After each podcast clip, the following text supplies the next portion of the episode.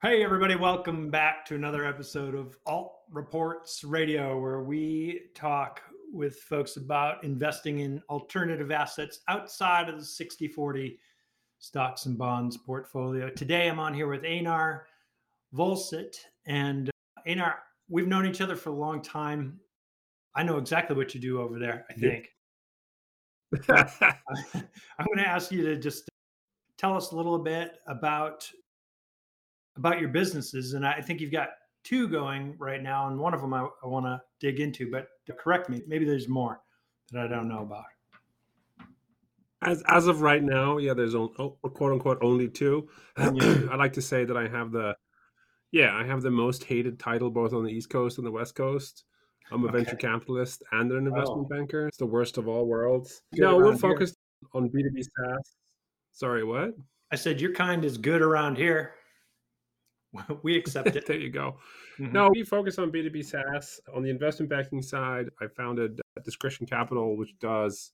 Back up one second. B2B SaaS, SaaS software yeah. as a service. And that, so that means that you've got to fund your, you're investing solely into businesses that are building software as a service businesses for so these for, are these are like your boring like you go to work, you have to use some software in order to achieve your job.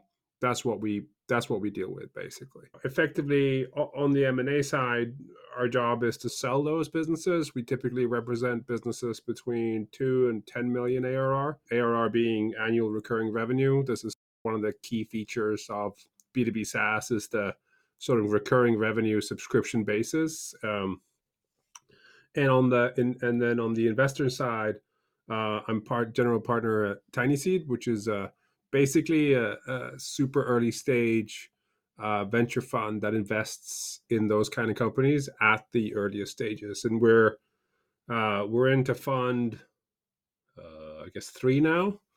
And wow. Uh, I think by the time this time comes out, we will have invested in more than 100 companies from that fund. Wow. Um, and we invest very early there. We invested like, you know, as early as 500 a, month in recurring revenue. So so kind of truly the earliest stage. And and really the difference between our thesis and like your standard Silicon Valley VC is we've tried to design the uh, investment structure in such a way that the the investors and us uh, and the founders will all succeed if you know there's an exit in the 20 million 50 million 100 million dollar exit instead of your typical VC, which the only goal is to IPO and become a billion dollar unicorn or decacorn or whatever. Um, so that's kind of the, the key difference. And, and, and effectively, what we believe is that there are many more, you know, hundred million dollar exits than there are billion dollar exits, or indeed ten billion dollar exits. So, in the mar- kind of market that we're in right now, where Nasdaq and a lot of the tech stocks on there just getting crushed. How are these kinds of investments any any different from that, other than that they're they're early stage? Well, I mean, being being early stage certainly helps uh, in in many ways. I think we're seeing on the M and A side, and, and and certainly on the fundraising side too, that you know the closer you are to the public markets, the, the harder you and earlier you're getting crushed in terms of comparisons to the public multiples. Um, the interesting thing about SaaS really is like it it doesn't have the even in like a recessionary environment, which you know arguably we're in. People don't cancel their business software; they still kind of have to to use it. I'm actually working on a on a piece right now that's of analysis of the impacts of of the recession and uh, how that's going to impact both our own portfolio, but also starting to look at some of the more public SaaS companies, just to hmm. compare SaaS, B2B SaaS in general, to more consumer facing products, whether that's software or media or whatever. From what I'm seeing, just sort of anecdotally, but also, and who knows how long the current environment is going to last, but currently we're actually not seeing that huge an impact in terms of growth. Um, there's, I think, around May, June timeframe, there was a, you know, I, I think across the board, a, a jump in churn. So an increase in, in cancellations basically, but, yeah. um, I suspect from talking to founders that a lot of that was basically customers like actively looking at their subscriptions and being like, what are we actually using? So at, at, any given point, because it's sort of a recurring software business, like you you subscribe to it and you put your credit card in or whatever, and then you're you're getting billed every month. There's a certain percentage of your customers most of the time that um, basically aren't using your software very much.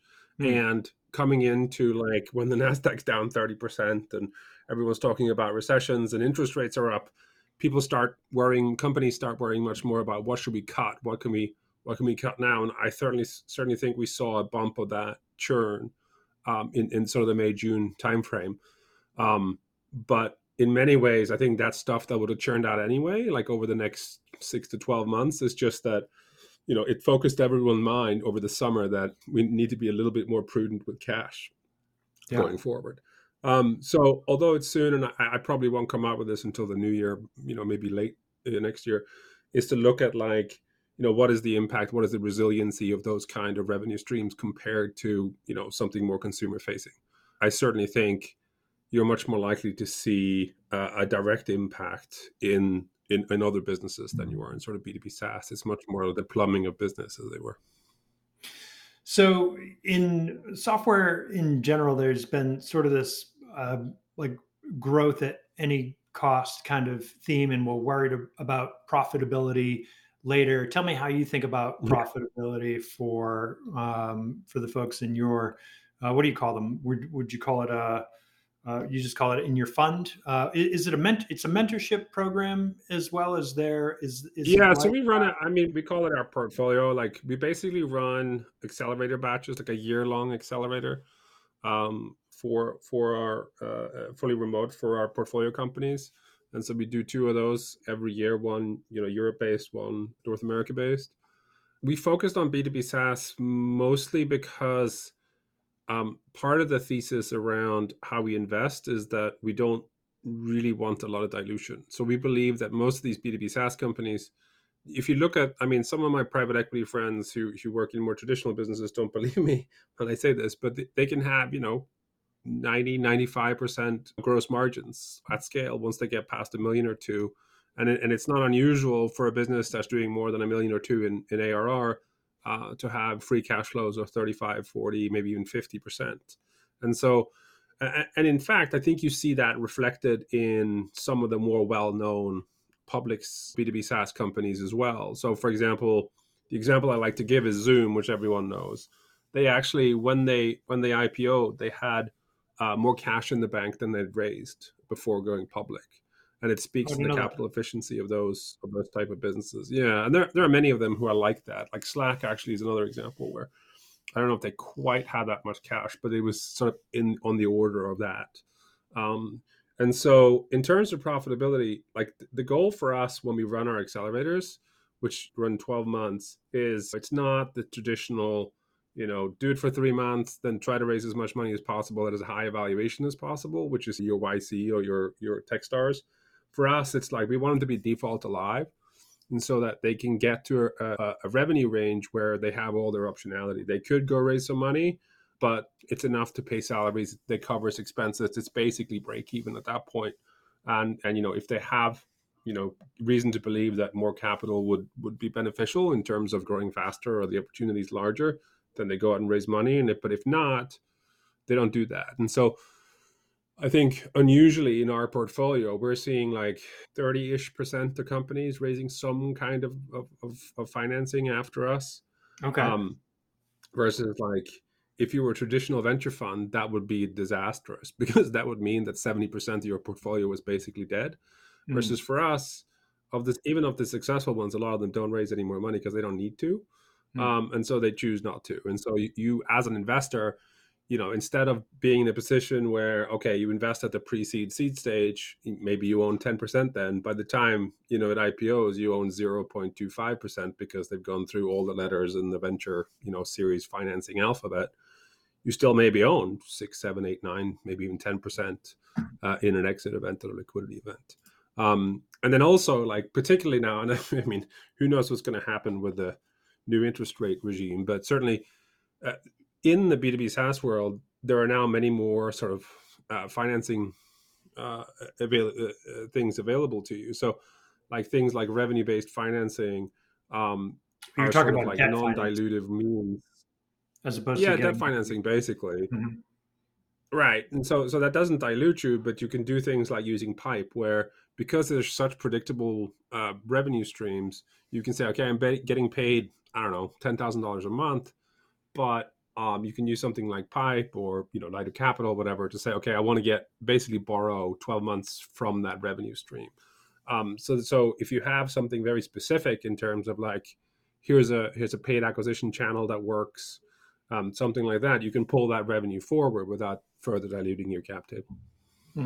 So, talk to me a little bit about uh, other than the, that they're in B two B SaaS and they're you know 500 uh, MRR, which is uh, monthly recurring revenue or better. What are some of the other filters that you apply when you're looking at? I, I assume you're looking at if you've got a hundred, you must be looking at maybe many hundreds or thousands of companies to invest in. Yeah. Yeah, we probably look at four or five hundred companies a year Okay. um, to to make our determination. It, it really depends. So um, one of the sort of alpha and omegas when it comes to these kind of businesses is churn rate. So like, you know, do you have the kind of because uh, it, again, this depends on specifically whether you're what's called vertical or horizontal software. So what is your churn rate? Like when do people cancel? How often do people cancel this software? And and what you really want ideally is is something that's super sticky, where you know you bring a customer in, maybe they only pay you I don't know 50, 100 bucks, 250 bucks a month, but they're they're sort of a core operational part of your business, so you're not going to cancel them. So you just stay with them for for years and years. And so we definitely do look at that, even at the earliest stages. And you know, 500 is pretty low for us. Sort of the sweet spot it's more like three, four thousand up to maybe 15, 20. Okay. And that gives us like once you're into that revenue range, that gives us enough data that we can look at like what is the churn rate for this for this product? Like are people sticking around? And uh, we find that particularly for vertically integrated SaaS, so this would be software used to run a car dealership or a dental software, dental dental company or or something like that. They it should be pretty sticky. Like it might when people it might be a kind of a long sales cycle in some cases just to get it convince them that they should stop using pencil and paper or Excel or whatever. Sure. But once they're starting using it, it's a key part of their stuff, and so they they pretty much don't churn in some cases. Now that's slightly different for depending on what you're doing. So, you know, like if you're selling SaaS software to e-commerce uh, merchants, for example, you're gonna have a higher level of churn just because. Turns out there's a lot of people in this world who think they're going to become billionaires, you know, selling random crap on Shopify. Sure. And so they'll start a drop shipping site selling something from Alibaba. And then three months later, they realize they're losing money. So they shut it down. And there's really nothing as a software vendor to that merchant that you could do to, to not churn because they're, they're basically shutting their business down.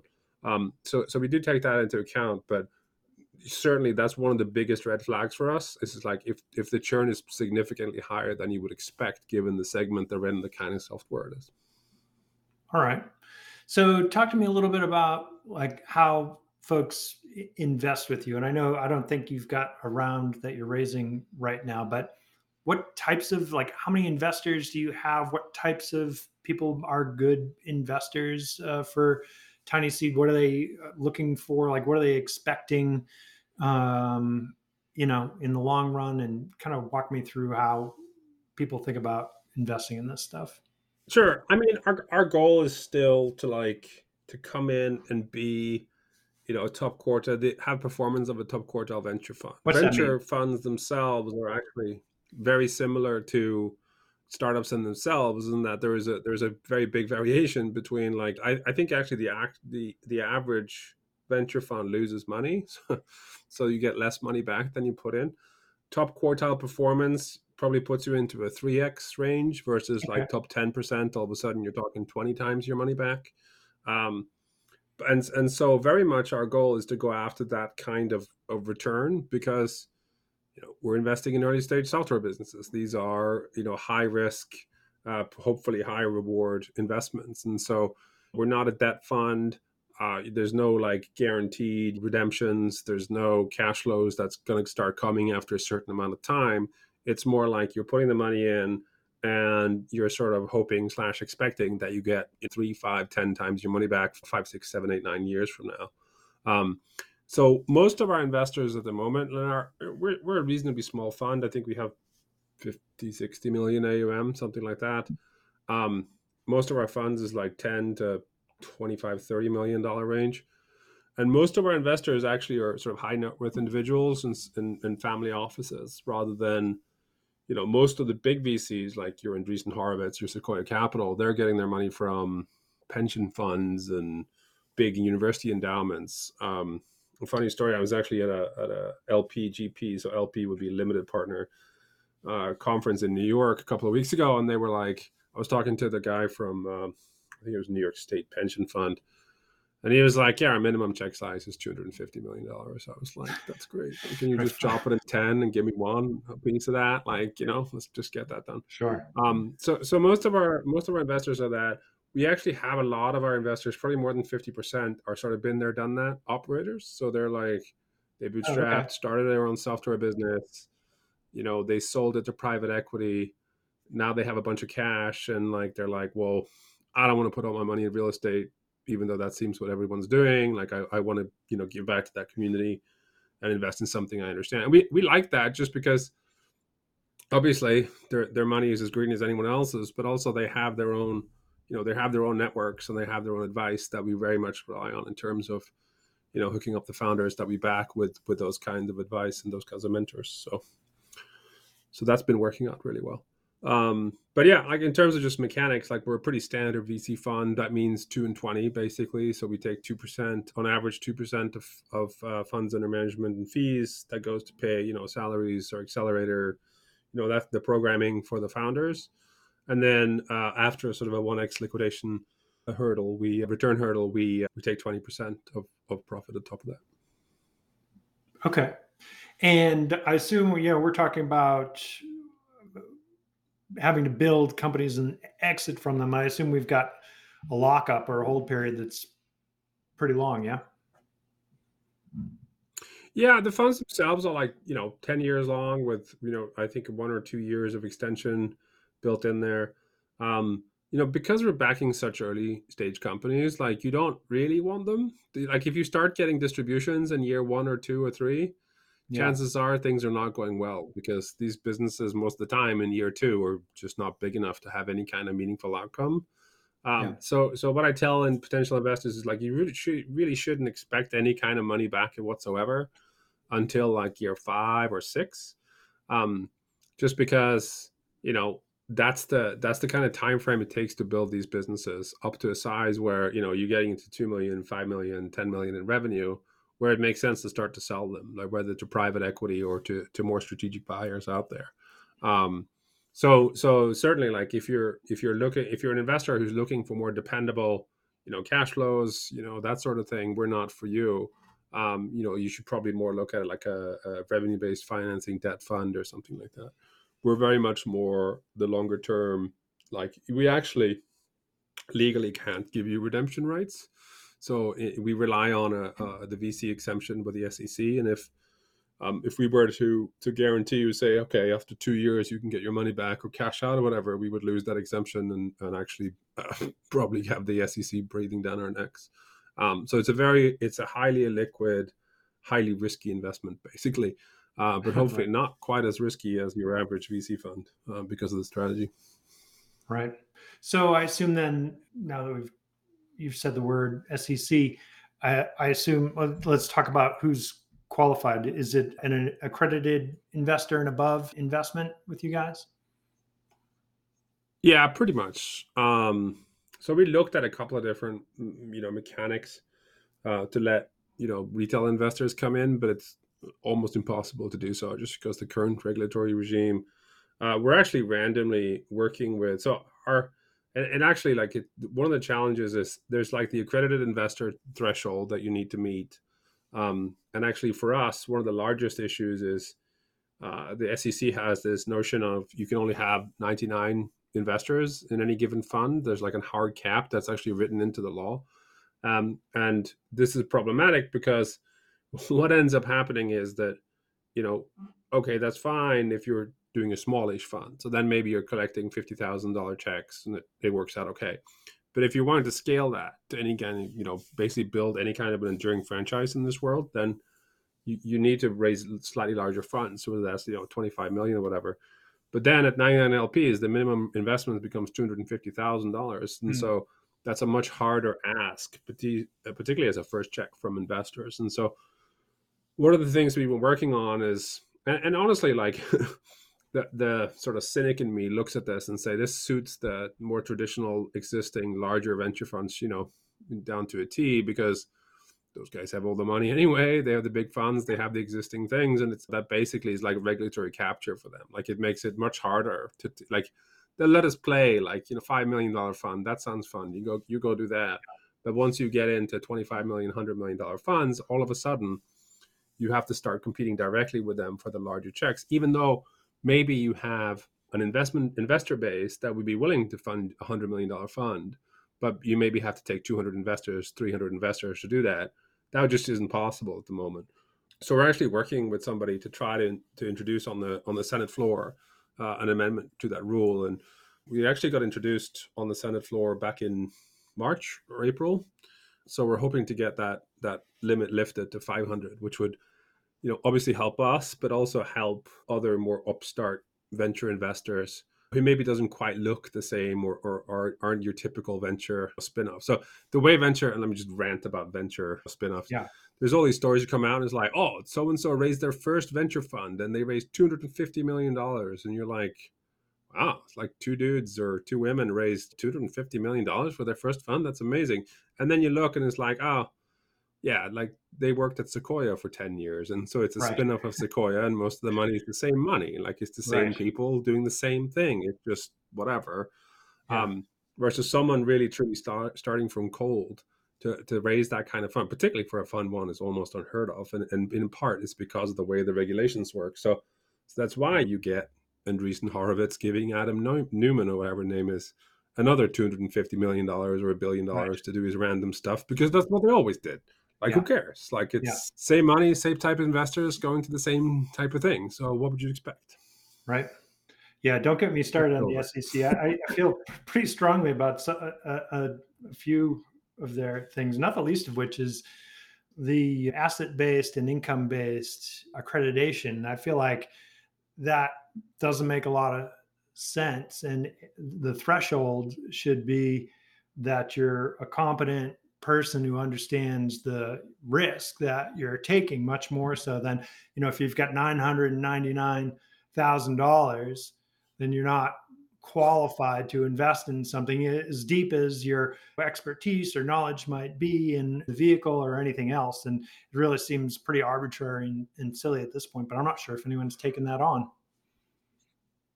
I, I, there was there was a push last last year, year before to, to update the accreditation rules, and and I, I fully agree with you. I'm like, just because you have a bunch of money doesn't mean you know what the hell you're doing, right? Um, but like, and there was a push here last year, and they were like a big big thing, like, oh yeah, we changed the accreditation, making it more democratic, and I looked at it, I was like, yes, the changes that got pushed out was pretty much the only difference was you know there was like an uh, initially the hearings and, and we we contributed to these things were around like you say if you know what you're doing you should be able to you know take the risk with your own money the way you want but what that translated into in very classically middle of the beltway type thing is um yeah if you have a series 7 type exam then you can come in so right. so basically if you're like a wall street mba type analyst then yeah. yeah and you're going to take your finance exams anyway then you get in and i'm like no the best investors in software aren't the people who are and like second year analysts on Wall Street. Like, what the hell yeah. are you talking about?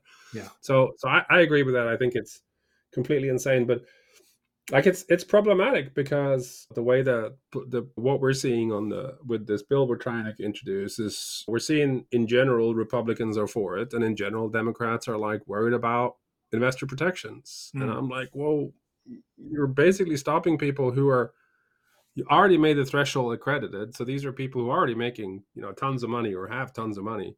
Right. And you're telling me that like you shouldn't be able to you should, you're protect those those are the people you're protecting from some sort of a scam it does it doesn't yeah. make any sense to me it just just doesn't yeah i think a, a, silly thing about it there when we divide it down the the red blue party lines there too and under the guise of protecting us from ourselves is that um, i don't know if there's anything more risky than being in public markets and you don't need any you don't need any accreditation. I mean, that. I look at like I, I, was I was hoping we could talk about the Wall Street Bets Reddit group here about the craziness that's on there, but it's like you could you could buy you could download Robinhood you know, and yeah. and and YOLO your entire you know life savings into options yeah. on Tesla. I mean, and people do. Yeah, like in an it was literally like a week ago. There was a story. Did you hear this about the guy who like he, he inherited a hundred thousand dollars from his father and then lost it in a day or something like that? And he was like, "How do I win the money back?" And I'm like, "Yeah, what?"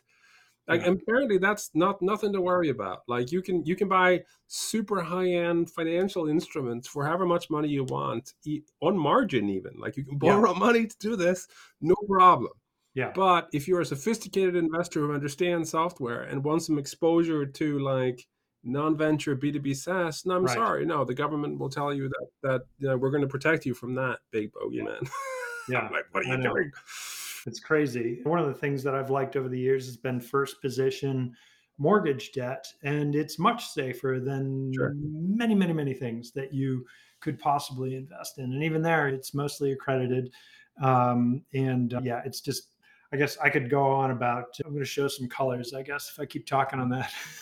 but, but uh, yeah, we I, talk I, about random stuff in general it takes some exception. I mean, it's crazy to me. I mean, like also the, the way just the random rules that come in, like they're starting. They they they changed the uh, the rules around crowdfunding. You know, like there was there was the mm, there was an Obama level bill that opened up for retail investors to do crowdfunding. Mm. Um, but the way that those bills were written, it meant that really only kind of the weakest firms would go that route hmm. because mm. it was so peculiar. And so that's what we're seeing now. So now there are sort of a bunch of like semi scams that go through and ends up being crowdfunded, and and yeah. the terms that are coming through are terrible because nobody understands them. And um, then the politicians can look at it and go like, "Yes, yeah, we told you all this. We're protecting you. They're all scams." But it's only because yeah. the crap is only the crappiest firms that go through that route. Yeah, I'm tired of being protected.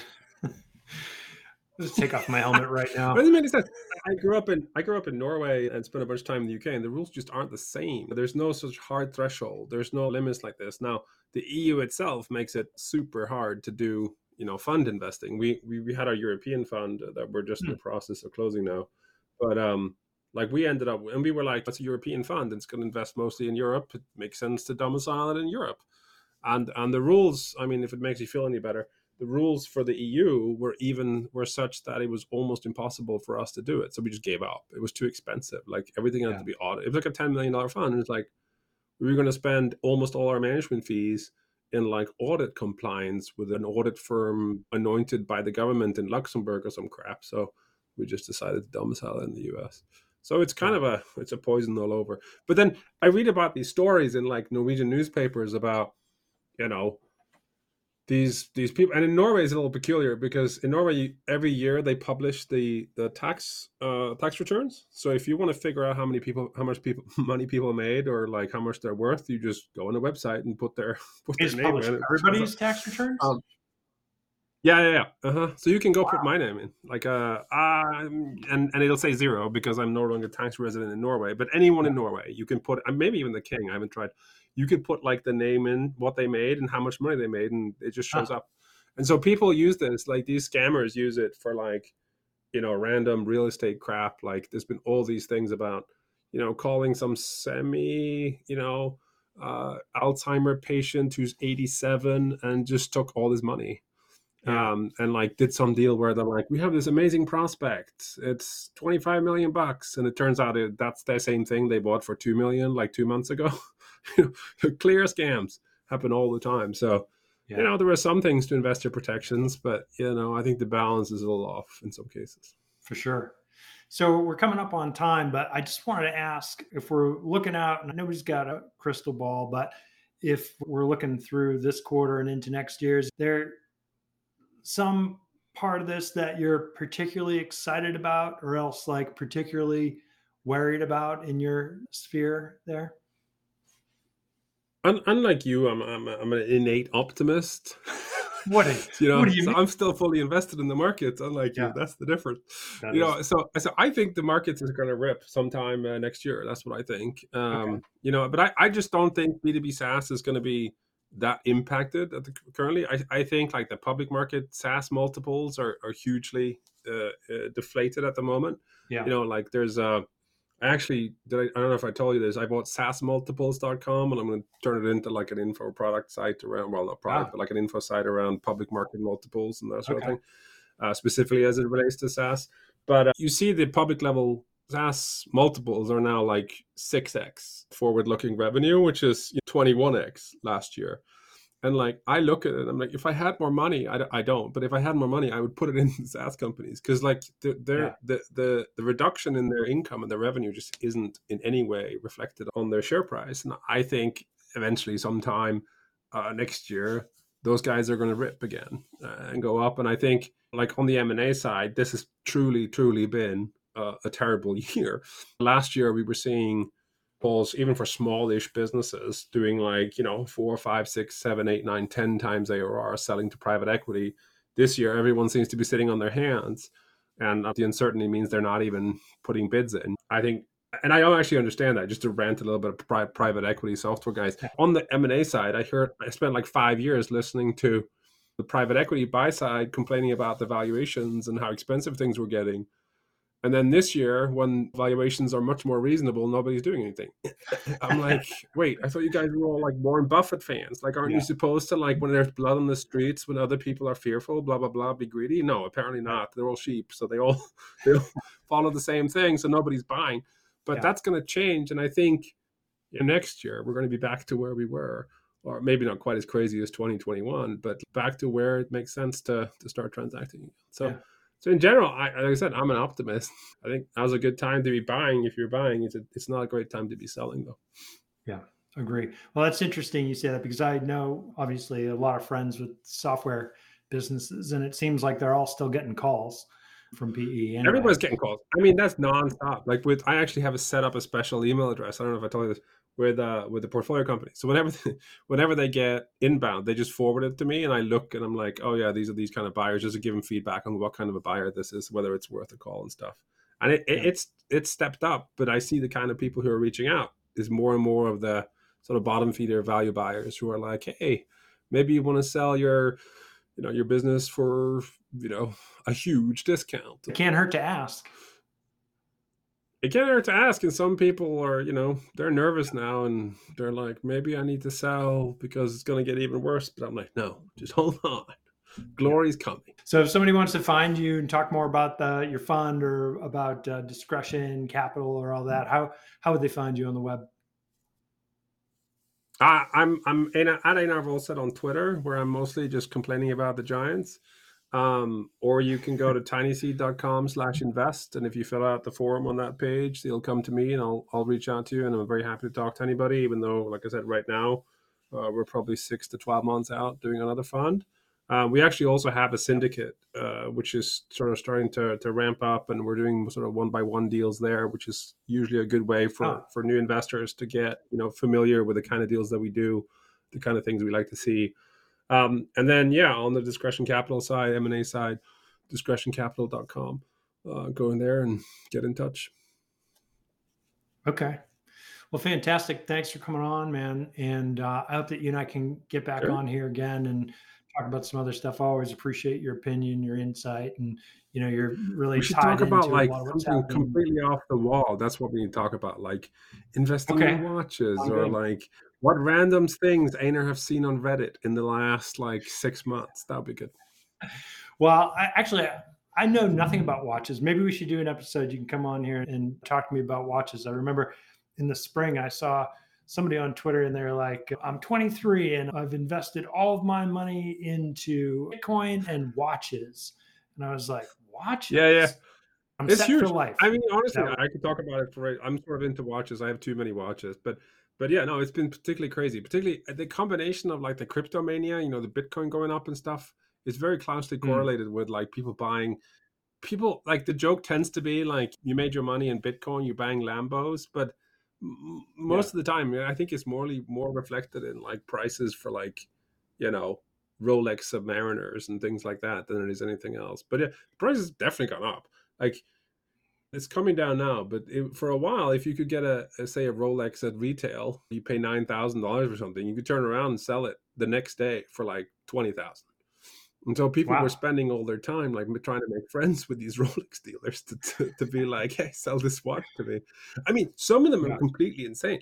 You know, there's a there's one which is um uh, I think it's a Patek Philippe. It's like a it's like a Tiffany blue dial. I don't know. Anyway, it retails for forty thousand bucks.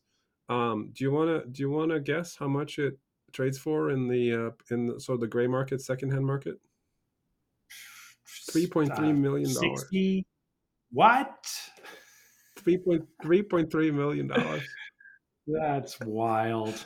That's crazy. Well, we will we will have to have you come back on here and talk about then, because none of that makes any sense to me. Although I I have to say that I am bullish on luxury goods. I don't think anybody who can buy forty thousand dollar watch is really going to care about whatever's happening today unless they're leveraged. It was awesome yeah, having you. Thanks for coming on, man. And uh, if you want to find uh, Einar, you find her Einar Vollset on Twitter or go to tinyseed.com. Thanks.